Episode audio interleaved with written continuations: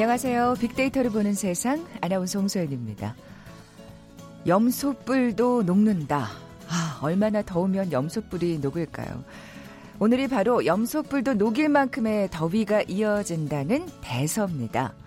절기답게 동해안과 남부지방에서는 밤에도 기온이 25도 아래로 떨어지지 않으면서 열대야가 나타난 곳도 있었고요. 전국 대부분 지역에 현재 폭염주의보가 내려진 상태입니다. 또 곳곳에 한바탕 요란한 소나기가 지나갈 거라는 예보인데요. 비 소식이 있는 만큼 뭐 덥고 습한 날씨, 불쾌지수도 무척 높습니다. 오늘 같은 날은 주변 사람들과 시원한 콩국수를 먹는 것도 좋을 거고요. 얼음 동동 띄운 평양냉면도 좋겠죠. 시원한 음식 나누면서 이 불만 지수만은 높이지 않도록 서로를 배려하는 센스 발휘하셨으면 좋겠네요. 이런 분들은 아무리 불쾌지수가 높은 날도 기분 좋게 보내실 수 있을 것 같아요. 올 여름 휴가가 얼마 남지 않은 분들 말이죠. 그간 여름철 휴가 최대 성수기로 알려진 이른바 7말 8초가 다가오고 있는데요. 어, 그런데 최근 휴가 문화의 변화가 찾아오고 있다고 합니다. 어떤 변화와 특징들이 있는지 잠시 후 통통 튀는 통계 빅데이터와 통하다 시간에 데이터 분석해 볼 거고요. 아, 최근 일본 관련 뉴스들이 끊이지 않고 있습니다. 지난 주말 치른 참여연 선거의 결과가 나왔죠. 세상의 모든 빅데이터 시간에 자세히 살펴봅니다. 먼저 빅퀴즈 풀고 갈까요? 이 시기에 과일 참 맛있잖아요. 참외, 수박, 복숭아. 참 달콤하죠. 아, 거실에서 먹어도 좋겠지만 여기서 먹으면 더 맛이 좋아질 것 같네요. 서리하는 청소년들로부터 참외밭을 지키기 위해 만들어졌지만 동네 사람들의 좋은 피서처였고요. 또 밤이면 젊은이들의 모임 장소이기도 했습니다. 낮에는 길손들이 땀을 식히고 가는 휴식 장소이기도 한데요. 여름방학 시골 할머니 댁에 가서 여기에 앉아 참외 수박 먹었던 추억이 있는 분들 많으실 겁니다. 뭐라고 부를까요? 보기 드립니다. 1번 저수지, 2번 원두막, 3번 그늘막 텐트, 4번 읍내 커피숍. 오늘 당첨되신 두 분께 커피에 도는 모바일 쿠폰 드립니다. 정답 아시는 분들 휴대전화 문자 메시지 지역번호 없이 샵 9730, 샵 9730입니다. 짧은 글은 50원, 긴 글은 100원의 정보 이용료가 부과됩니다.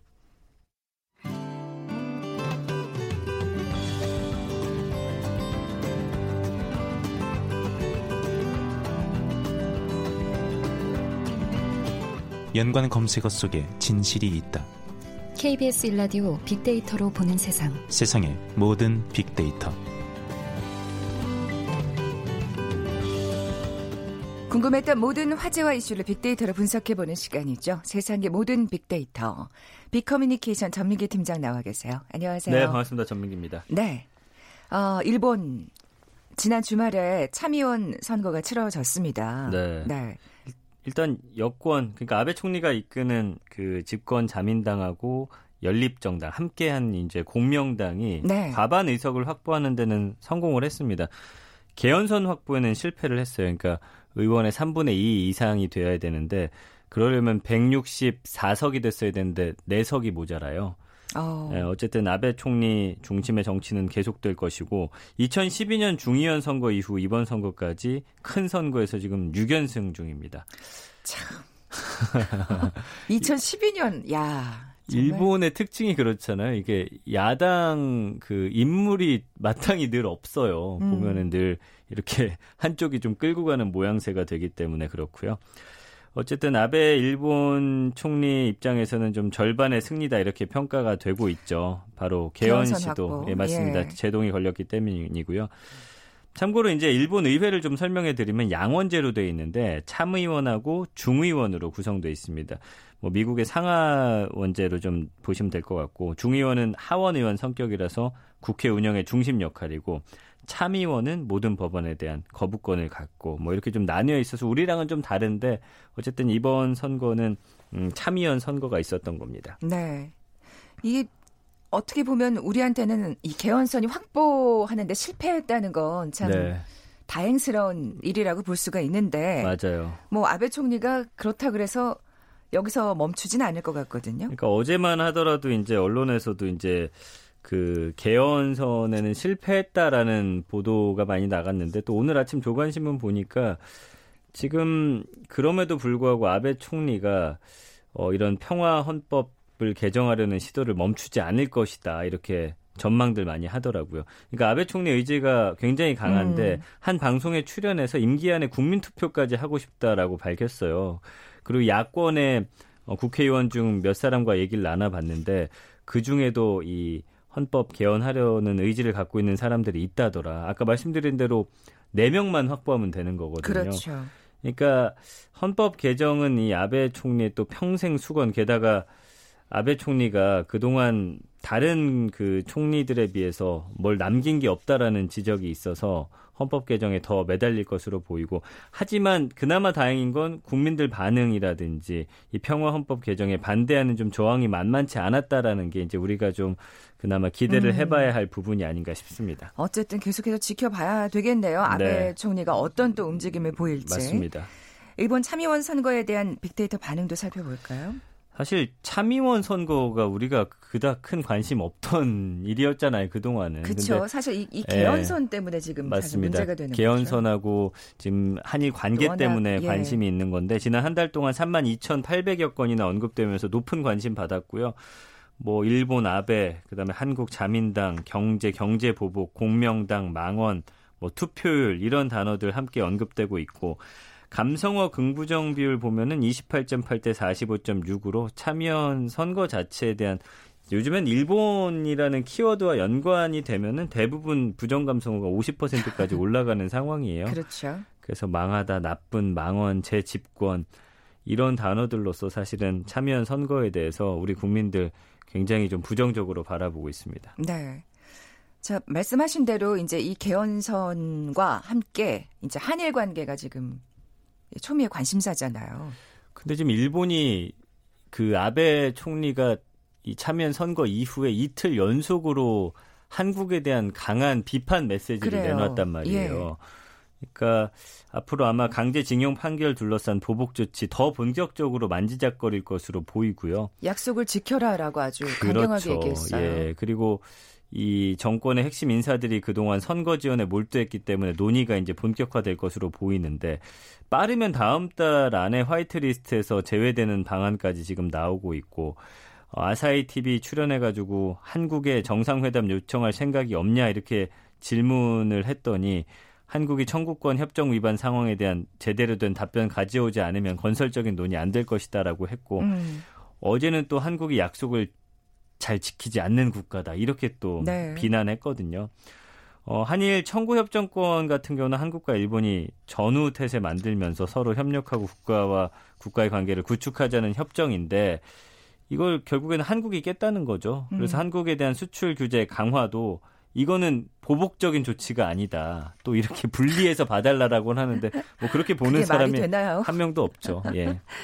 자, 일본의 수출 규제가 그럼 계속 지속될 거라는 게 진짜 사실 뭐 관측이죠. 네, 맞습니다. 네. 근데 이제 아베 총리가 트럼프를 모방하고 있다 이런 분석이 계속 나오고 있는 거예요. 아니 뭐 사실은 그 트럼프 대통령이 중국에 보였던 태도라든지 맞아요. 뭐 비슷한 점이 있어요. 그래서 아베 네. 총리가 노리는 게 뭐냐 이런 음. 분석들 계속 나오고 있는데 일단 일본 수출 규제는 다목적 카드죠. 참의원 선거연 성격도 뭐 약간 있었지만 사실은 가장 큰 거는 문재인 정부가 못마땅한 거예요. 음. 뭐 뭔가를 좀 보여주겠다라는 의도가 가장 큰 것 같고요.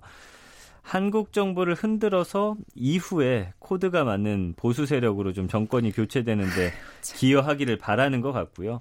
일본 정부의 어떤 거센 반발에도 그 박근혜 정부 때 양국이 맺은 일본군 위안부 합의가 휴지 조각이 됐죠. 그러면서 이제 한국 대법원에서 사실은 미쓰비시 국내 자산 그 어, 매각에 나서는 뭐 그런 움직임들 정상회의에서 노골적으로 지금 박대할 만큼 네, 그랬죠. 예, 야베는 굉장히 심사가 틀려 있다 이렇게 봐야 될 것 같고요. 문재인 정부를 굉장히 비난하고 싶고 또 문재인 정부를 어, 내보내고 싶은 마음이 가장 큰 것 같습니다. 네. 어쨌든 무역 보복이라는 경제적 무기를 썼고요. 지금 신뢰가 훼손됐다 이렇게 밝혀놓고는 수출 규제가 보복은 아니다라고 하니까 사실은 논리가 맞지가 않는 네. 거예요. 그래서 사실 여러 인터뷰에서도 기자들이 질문했을 때 답을 제대로 못 해가지고 그러니까요. 비판 굉장히 받고 있고 외국 계속해서 언론도 얼버무리면서 그렇죠. 예.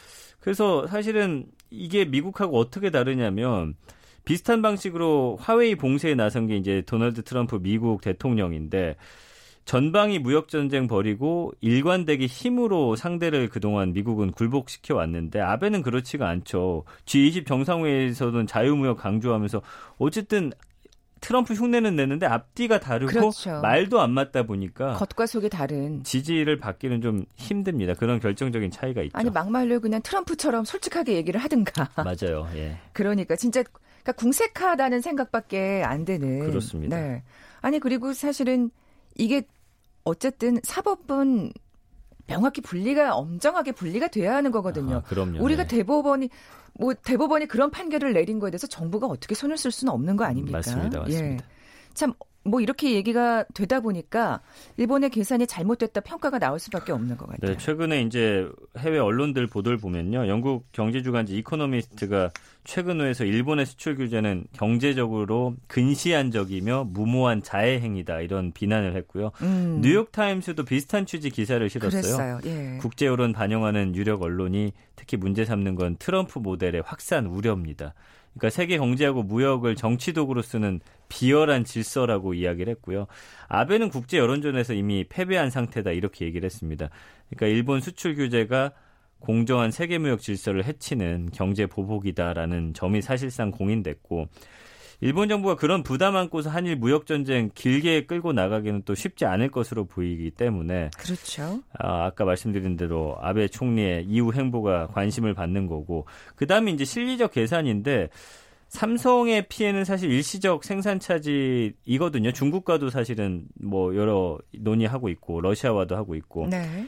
이 삼성 공급 지원으로 도미노 피해를 입는 애플, 아마존, 구글 그렇죠. 이게 오늘 문제죠. 오전 기사 보니까 이 삼성의 반도체가 들어가는 미국 제품이 너무나 많기 때문에 이렇게 되면은 미국과도 어떤 면에서는 또 부딪혀야 되는데 음. 아베가 과연 그걸 할 수 있느냐 저는 못한다고 보거든요. 그렇죠. 그런 피해가 고스란히 일본한테 지금 돌아갈 수밖에 없는 상황이어서 뭐 더 이런 평가를 받고 있는 겁니다. 음, 그렇기 때문에 지금 미국의 행보에 또 관심이 쏠리지 않을 수가 없습니다. 맞습니다. 예. 그래서 이제 말씀해 주신 대로 미국이 어떤 입장을 보이느냐인데 어제부터 24일까지 볼턴 백악관 국가안보 보좌관이 이제 일본과 한국을 차례로 방문하거든요.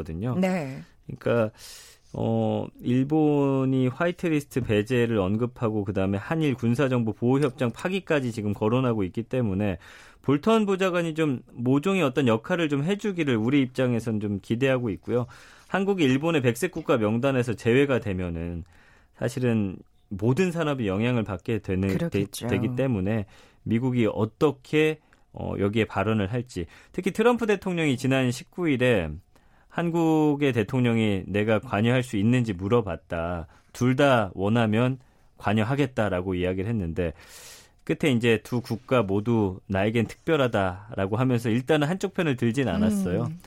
어, 그럼에도 불구하고 미국이 앞으로 어떤 입장을 보일지가 사실은 이 사태를 해결하는데 큰 어, 영향을 줄 것이기 때문에 그렇죠. 우리로서는 네. 또 미국과의 외교전도 아주 긴밀하게 그렇죠. 치밀하게 또 펼쳐야 될 것 같습니다. 수출 규제가 미국 기업에 영향을 미치게 된다면 트럼프가 가만 있지는 않을. 테니까요. 예. 어찌 됐든 간에 어 사실 우리가 뭐 우리 정부의 어떤 정책에 대해서 비판을 할 수는 있어요. 근데 음. 그게 다른 나라의 어떤 의도로 사실은 우리 정부가 흔들리는 건 또 우리 국민들이 가만 있어서는 그럼요. 안될 것 안으로는 같습니다. 비판해도 바깥으로는 그럼요. 또 단결된 힘을 보여줘야죠. 네. 예. 지금까지 비커뮤니케이션 전민기 팀장과 함께했습니다. 고맙습니다. 감사합니다. 잠시 정보센터 헤드라인 뉴스 듣고 돌아올게요. 국회 정치개혁 특위의 새 위원장으로 더불어민주당 전 원내대표인 홍영표 의원이 공식 선임됐습니다. 홍 위원장은 여야 간에 이제 결단을 내려서 합의를 도출할 시점에 와 있다고 생각한다고 강조했습니다. 한국무역협회 대한상공회의소 등 경제 5단체가 수출 규제를 철회해달라는 의견서를 일본 경제산업성에 공식 제출했다고 밝혔습니다. 유명희 통상교섭본부장은 오늘 방미길에 오르면서 미국의 경제통상 인사들을 만나 일본의 조치가 미국 기업뿐 아니라 글로벌 value chain에 미치는 영향에 대해 적극 설명할 예정이라고 밝혔습니다. 이주열 한국은행 총재는 오늘 국회 기획재정위원회 업무보고에서 앞으로 통화정책은 경기 회복을 뒷받침할 수 있도록 완화 기조를 유지하겠다고 밝혔습니다. 지금까지 헤드라인 뉴스 정한나였습니다.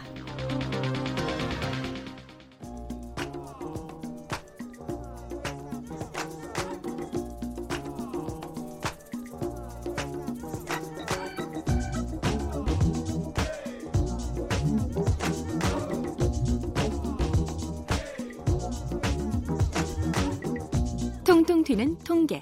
빅데이터와 통하다.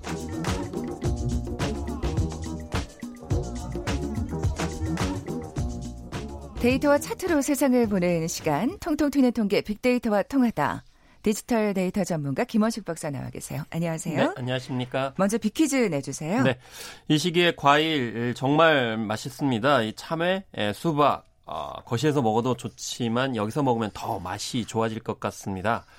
원래는 서리하는 청소년들에게서 참외밭을 지키기 위해서 만들어졌는데 이 동네 사람들의 좋은 피서지였죠. 어, 밤이면 젊은이들의 모임 장소로 또 낮에는 길손들이 땀을 식히고 가는 휴식 장소이기도 한데요. 특히 여름방학 이 시골 할머니 댁에 가서 여기에 앉아서 참외 수박 먹었던 추억이 있는 분들 많으실 텐데요. 이곳은 어디일까요? 1번 저수지, 2번 원두마, 3번 그늘막 텐트, 어, 4번 읍내 커피숍인데 막이 두 개나 있네요. 네. 헷갈리는데요. 네. 아, 좀 힌트를 주시려고 무지 애쓰는. 노력하고 있습니다. 네, 오늘 당첨되신 두 분께 커피와 도넛 모바일 쿠폰 드립니다. 정답 아시는 분들 휴대전자 휴대전화 문자 메시지 지역번호 없이 샵 9730, 샵 9730입니다. 짧은 글은 50원, 긴 글은 100원의 정보 이용료가 부과됩니다. 자, 오늘의 키워드, 예, 듣기만 해도 좋은 여름 휴가입니다. 근데 그게 변화하고 있다고 지금 네. 얘기해 주시는 거잖아요. 뭐 일부에서는 이제 변화하고 있다. 또 한쪽에서는 여전하다. 이렇게 하다 보니까 또 약간 헷갈리는 경우가 있거든요. 그래서 네. 무엇이 변하고 있는지 또 안 변하고 있는지 여기에 따라서 휴가 뭐 출발, 귀성 이런 것들 짜 보시는 게 좋을 것 같아서 관련한 어떤 데이터들 말씀드리겠습니다. 네. 여름철 휴가가 다양한 부부 문제에도 영향을 미친다는 얘기가 있어요. 그렇습니다. 예, 북유럽 사례이긴 한데요. 이 북유럽 같은 경우는 한 달간 휴가를 이제 예, 가게 되죠. 거긴 좀 그런데 휴가가 길죠. 그 휴가를 깁니다. 네. 그러다 보니까 이혼율이 이제 여기에 영향을 받는다라는 그런 연구가 있어요. 그래서 어. 이혼율이 가장 높은 달이 11월인데 대개 원인이 7월 여름 휴가 이후에 소원한 관계가 시작이 돼서 이 11월에 겨울로 들어가게 되면서 이혼율로 이어진다라는 어, 겁니다. 아이고 그래요. 그래가지고 이 심지어는 매체에서 여름 휴가를 갈등 없이 보내는 방법이라는 뭐 특집 기사가 나온다고도 아이, 무서운데요. 하는데요. 여름 휴가가. 그런데 또 한편으로는 이런 통계도 있습니다. 어, 스웨덴 자녀들의 출생일이 2월과 3월이라고 하는데요. 그 이유를 따져 보니까 이 4주 한 달간 여름 휴가를 보내는 기간에 아, 사랑할 시간이 많아서 아. 아이가 많이 생긴다라고 해서 하지 baby 또 여름 휴가 baby라는 단어가 있을 정도라고 합니다. 이것을 생각을 해보니까 극과 우리- 극이네요. 네. 어, 우리나라에 좀 이렇게 적용을 해보면, 어, 출산율 지금 정책 많이 있잖아요. 여름에 무조건 한 달간 휴가를 보내시면 아이들이 많이, 예. 근데 또 출생을 할 것 같습니다. 근데 이혼율도 높아지고. 예. 그건 이제 방지하기 위해서는 또 모종의 조치가 필요하겠습니다. 일장일단이 있죠. 네. 아까 오프닝에서도 제가 말씀을 드렸는데 진짜 이른바 그 7발 8초로 대표되는 그 정말 네. 여행 성수기, 네. 휴가 성수기가 있잖아요. 근데 요즘 이게 변화하고 있다고요. 변화하고 있습니다. 그래서 이 올해 한 27%가 어 이렇게 어뭐 7말 8초로 가신다 했는데 이게 2017년에 비해서 8.5%나 줄어들었다라는 거예요. 그래서 아. 세종대학교와 이 여행 전문 리서치 기관이 조사한 건데 그래서 어 3개월 내에 이렇게 보니까 어 7말 8초를 벗어난 8월 2주가 한 13%였고요. 7월 4주는 12%, 8월 1주는 7% 정도여서 어 이게 오히려 이제 다른 주로 분산되고 있다라는 것을 알 수가 있습니다. 그러네요. 7말 8초라는 이제 용어를 쓰면 안 되는. 네. 예. 그래서 심지어는 7말 8초 3주간 출발 계획이 지난 3년간 7.8%, 8.4%, 6.7%로 감소하는 그런 형태가 나타났고요. 오히려 해외 여행 출발 시기가 광복절이 포함된 8월 2주로 9.9%로 많았고 또 추석 연휴가 포함된 9월 2주가 또 이렇게 해외 연휴 어. 출발지로 많아져서 결국에는 연휴 기간을 끼고 음. 이렇게 휴가 계획을 세우는 그런 분산된 모습을 보이고 있습니다. 네. 이게, 이게 뭐 분산이 되는 건 사실 좀 좋은 일이 아닐까 싶어요. 그러니까 뭐 교통 체증도 있을 수 있고 네. 또 굉장히 또 공항이 붐비는 경우도 많아서 그렇습니다. 그 그렇죠. 리고 또 무엇보다도 이제 세대별로 약간 다른데 30대와 40대가 전년 대비 7점 7% 9.7% 줄어들었어요. 근데 이게 아이들이 있기 때문에 더욱더 이제 심한 그런 상황이 벌어져서 이게 방학 시즌과도 이제 맞물려 있고요. 네. 또 50대 이상 같은 경우에는 오히려 유일하게 예, 상승을 했다고 합니다. 이게 이제 세대별로도 음. 7말 8초에 관련돼서 다르다라는 것을 볼 수. 있습니다. 네.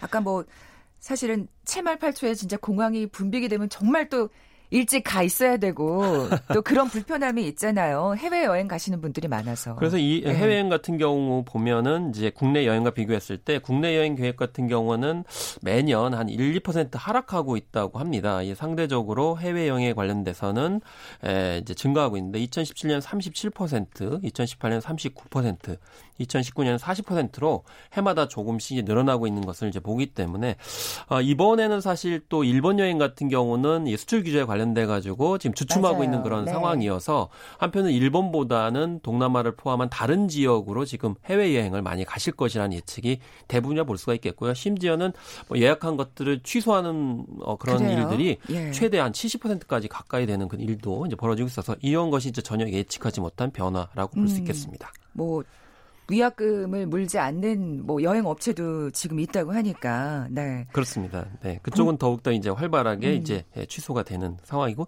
심지어 뭐 인증샷까지 올리시는 분들이 네. 있더라고요. 근데 진짜 요즘은 그 연휴 아까 연휴로 그 휴가가 굉장히 분산되는 경향이 있다고 하셨는데 연휴 되면 참 해외 여행들 많이들 가시는 당연히 것 같아요. 가야 되는 것처럼 생각하시는 분들이 점점 늘어나는 것 같아요. 어쨌든 이 7월 8월에 여행을 가시는 분들이 많기는 많은데 올해는 얼마나 이동할 거라고. 예상하고 올해 이제? 한국교통연구원이 발표를 했는데요. 이 하루 평균 491만 명이 이동을 하고요. 그래서 총 한 8,800여만 명이 이동할 것으로 예측이 되고 있습니다. 이것은 아, 작년에 비해 하루 평균 이동 인원이 1.7% 증가한 것이고요. 고속, 고속도로 이용 차량도 471만 대로 작년보다 1.9% 늘어났습니다. 결국에는 전반적으로 약간 분산되긴 하지만 여전히 7발 8초에 그렇죠. 많은 분들이 움직이시기 예. 때문에 어떤 때 이제 움직여야 되는지 좀 중요하잖아요. 네. 그래서 휴가 출발 예정 일자는 7월 27일부터 8월 2일이 27%였고요. 8월 3일에서 9일이 22% 정도를 이렇게 차지를 했습니다. 규경 차량은 8월 3일에서 4일이 가장 많을 것으로 이렇게 예측이 되고 있기 때문에 주의하셔야 되고 여전히 휴가 지역은 동해안권이 인기가 높고요. 고속도로도 영동선이 가장 많이 이용할 것으로 이렇게 보여지고 있습니다. 네. 그 사실 정말 변하지 않는 건 있네요. 그러니까 아무리 그래도 7월 8월에 여행 가시는 분들 많고 그리고 아무리 그래도 역시 동해안이다. 그래서 이제 바캉스 효과라는 게 있는데 어 아무래도 휴가는 사람들 북적북적거리는데 가야 된다는 분들이 아직은 그래도 많은 것 아닌가 이렇게 생각할 수. 있겠죠. 사실은 휴가 갔는데 진짜 정말 사람만 보고 오는 경우 정말 많잖아요. 그렇죠. 예. 네. 상대적으로 이제 조용한 곳을 원하는 분들도 이제 갈수록 늘어나고 있다라는 거죠. 그래서 이것을 네. 도시명 음, 휴가라고 보는데 호, 뭐 호캉스라고 그러죠. 아, 호텔에서 예, 조용히 좀 쉬었으면 좋겠다라고 이렇게 말씀하신 분들이 가, 이제 많이 늘어나고 있다라는 것이고요. 이런 분들이 지금 현재 한 조사에 따르면 어, 고토교통부 조사인데요. 9.0%에서 한 0.8% 증가했고요. 또 특히 사람이 없는 조용한 곳이나 산림욕을 즐기겠다는 아, 응답도 예. 6.4% 증가를 했습니다. 그래서 바다나 이제 계곡 등을 가시는 분도 여전히 많기는 하지만 어, 말씀하신 교통체증이나 바가지 요금 때문에 도심이라든지 조용한 곳에서 어, 보내시는 분들이 점점 늘어나고 있어서 문화가 이제 점점 이렇게 어, 바뀌고 있는 것을 있네요. 예, 볼 수가 있습니다. 아니 네. 사실 휴가 유형이 다양해진다는 건 또 바람직한 일인 그렇습니다. 것 같아요. 말씀하신 정말 대로 네. 정말 어렵게 어, 휴가 내서 피서지 갔는데 진짜 사람만 북적거리는 경우 정말 많으니까. 그 앞으로 예. 이제 되돌아가면 한국의 어떤 문화에서는 뭐 짧게 간다 하더라도 휴가제 너무 스트레스 받아가지고 이게 부부관계라든지 가족 구성하는 데안 좋은 역할을 하면 안 되겠죠. 그렇죠. 휴가 쉬려고 휴가 갔다가 네. 오히려 스트레스만 더 받고 오는 경우 이런 경우가 있잖아요. 그러면 네. 안 되니까요. 예. 옆구리 여행지가 뜬다는데 이건 무슨 얘기인가요? 옆구리 여행지라 면 몸에 어떤 그 부위를 얘기해가지고 좀 약간 조심스럽게 한데요. 유명한 그러니까 예를 들면 다낭이나 호찌민, 하노이 같은 해외 지역에 바로 인근 지역이 오히려 어, 뜨고 있다. 그래서 이거는 어, 말씀드린 것과 연관돼서 볼 수 있습니다. 오히려 좀 조용한 예, 곳을 북적북적한데 일단 가긴 갔는데 너무 사람이 많으니까 좀 더 조용한 곳을 연관. 근데 아주 모르는 곳을 가기에는 조금 위험할 수도 있기 때문에 그렇죠. 라오스의 방비엔 같은 경우에는 수도 바비엔티엔에서 떨어져 있는 곳인데 어, 31배 정도 이렇게 증가했다고 합니다. 요즘에 예능 프로그램이 많이 나오기 때문이고요. 아. 베트남의 호이안 같은 경우에 다낭에서 30km 떨어져 있는데 이곳 같은 경우에도 7배. 또 호치민 인근의 무이네가 6배, 하노이 주변의 사파도 10배. 그리고 뭐 타이페이 인근의 지우펀 같은 경우도 4배 이상 이렇게 증가를 했다고 합니다. 그래서 음. 유명한 곳을 일단 가시다 하더라도 안 볼 수는 없는 측면이 있거든요. 네. 그래서 약간 좀 인근에 벗어난 옆구리 지역을 가보시는 것도 조용한 휴가를 위해서 좋지 않을까 싶습니다. 네, 진짜 엄청나게 예약량이 증가했네요. 근데 휴가를 안 가시는 분들은 안, 안 계시는 건가요? 어, 뭐 조사한 바가 있나요? 그래서 이제 휴가를 이제 아 뭐 안 가시는 분들 같은 경우는 좀 이 휴가를 좀 이제 뭐 안 가겠다는 분들은 점차적으로 줄어들고 있습니다. 그래서 아. 휴가를 가지 않겠다는 응답 비율이 12%나 증가한 어, 그런 조사가 있고요. 오히려 5.3%는 증, 어, 휴가를 가겠다 이렇게 밝히셔서 결국에는 휴가를 대부분은 가시는 쪽으로 많이 증가를 음, 하고 있다라고 아, 그래요. 이게 사실 뭐 좀아뭐그 주머니 사정이 빠듯해서 사실은 네. 휴가 계획 접었다 하시는 분들 많은데 그래도 또 이렇게 돈 들이지 않고 또 주변에서 얼마든지 또 뭔가 휴가를 휴가를 보낼 만한 또 아이템이 있을 테니까 좀 그렇게 여유를 갖는 건 좋을 것 그렇습니다. 같아요. 이제 멀리 뭐 이렇게 가시지 않는다 하더라도 그렇죠. 가까운데 조용하게 쉴 수 있는 곳으로 가는 휴가 문화도 이런 측면에서 바람직하겠죠. 네. 아까 말씀드린 대로 7말 8초면 이제 그 교통이 또 문제잖아요. 휴가지로 가는. 예. 네. 그래서 유령 정체라는 말이 있지 않습니까? 어 이유 없이 그냥 가다 서다 하다가 갑자기 뻥 뚫려서 도대체 왜 막힌 거야? 이렇게 얘기를 하는데 네. 그건 결국에는 이제 이 내비게이션의 안내가 좀 부실하기 때문인데 이제 앞으로 새로운 기술을 통해 가지고요. 이렇게 이제 안내한다고 합니다. 현재 무슨 도로가 가장 막혀서 10km로 이동하고 있는데 15분 뒤에는 시속 40km 속도를 회복할 수 있다. 약간 미래지향적으로 이 아. 예측할 수 있는 기술이 최근에 나왔어요. 그렇기 때문에 아 정말 이 막히는 게 언제 뚫릴지 모르잖아요. 왜냐하면 그때 그때만 이게 안내를 해주기 때문에 그래서 앞으로 이런 것이 실제 상용을 하게 되면 답답한 여, 여행길이 혹은 휴가길이 좀 더. 시원스럽게 기분 좋게 되지 않을까 싶습니다. 이건 진짜 반가운 소식이네요. 그렇습니다. 네. 그리고 또 사실 여름 휴가철에 또 극성을 부리는 게 그 빈집털이. 네. SNS에 휴가 간다고 너무 자랑하시면 안 돼요. 예, 이것 그죠? 때문에 도둑들이 예. 다 보고 있다는 거예요. 그래서 이 휴가 일정이나 아, 이 위치 등을 노출시키지 않는 것이 굉장히 중요하다라고 이제 관련 업계에서 얘기를 하고 있는데 네. 어 그래서 중고등학교 여름방학이 시작되는 즈음과 아, 맞물려 가지고 침입 건수가 가장 많은 것으로 이렇게 나타났고요. 심야 시간대가 이제 66%, 야간 시간대가 18%가 특히 아침 시간대도 어. 6 9%나 되기 때문에 좀 주의를 하셔야 되겠고요. 심지어 관련 업계에서는 뭐 이렇게 미리 신청을 하시면은 어, 쌓이는 우편물이나 이런 것들을 사전에 없애준다고 그래요. 이제 그런 음. 것들이 또 이제 도둑의 침입을 유도하는 그런 측면들이 있기 때문에요. 그래서 특히나 어, 주의하실 것이 디지털 도어록 같은 경우에는 비밀 번호 이런 것들 반드시 어, 바꾸셔야 되는 네. 또 지문 자국 반드시 제거하셔야 되는 이런 거 잊지 마셔야 되겠고요. 특히 CCTV 정상 작동 유무 같은 경우에도 확인을 하셔야 되겠습니다. 네. 어떤 사고 없이 또 이번 올여름 휴가도 안전히 잘 네. 다녀오셨으면 좋겠습니다. 아, 디지털 콘텐츠 전문가 김원식 박사와 함께했습니다. 고맙습니다. 네, 감사합니다. 커피와 도넛 모바일 쿠폰 받으실 두 분입니다. 1402님, 3191님. 어, 정답 원두막 보내주셨어요. 두 분께 선물 보내드리면서 물러갑니다. 내일 11시 10분에 다시 오겠습니다. 고맙습니다.